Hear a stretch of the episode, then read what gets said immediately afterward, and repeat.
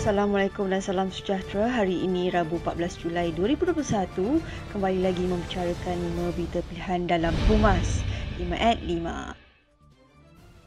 Presiden AMNO Datuk Seri Dr. Ahmad Zaid Hamidi sedih dan kesal apabila ada segelintir nelayan yang sanggup melakukan perbuatan jenayah untuk mendapatkan sumber pendapatan.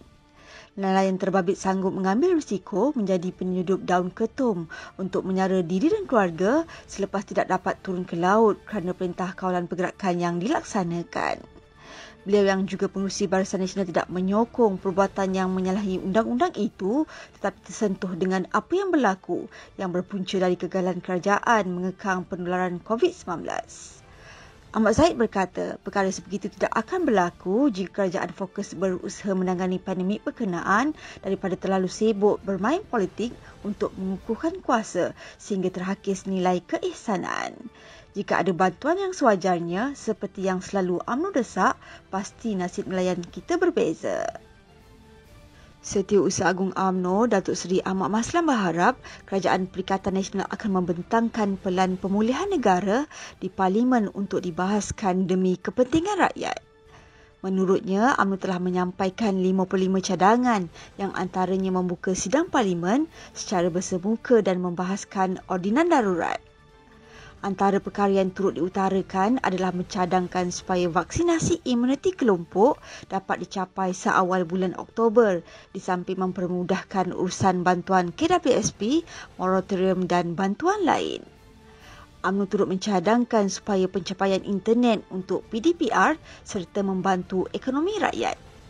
Cadangan itu disampaikan ketika mengadakan pertemuan dengan Menteri Kewangan Datuk Seri Tengku Zafrul Tengku Abdul Aziz semalam. Timbalan Presiden AMNO Datuk Seri Muhammad Hassan dilantik sebagai pengarah pilihan raya AMNO Malaysia berkuat kuasa serta merta bagi menggantikan Datuk Seri Tajuddin Abdul Rahman. Presiden AMNO Datuk Seri Dr. Ahmad Zaid Hamidi berkata pelantikan itu adalah penstrukturan semula Jabatan Pilihan Raya AMNO bagi mengukuhkan organisasi di setiap peringkat parti dan akar umbi. Menurutnya, Datuk Seri Muhammad Hassan juga adalah timbalan pengurusi Barisan Nasional serta pengurusi Warung Barisan Nasional dan AMNO.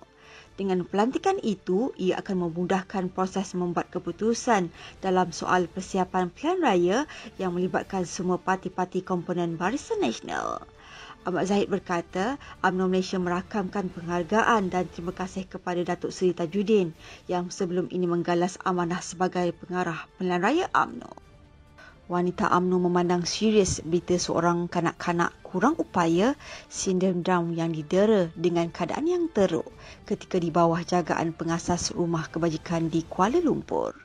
Ketuanya, Datuk Seri Dr. Nuraini Ahmad berkata, perkara itu melibatkan nilai kemanusiaan apatah lagi mangsa adalah seorang anak kurang upaya yang tidak berkeluarga wanita UMNO menyokong segala tindakan undang-undang yang sepatutnya diambil ke atas pelaku tanpa campur tangan mana-mana pihak yang tidak berkaitan. Pelaku wajib dihukum setimpal dengan kesalahan yang dilakukan.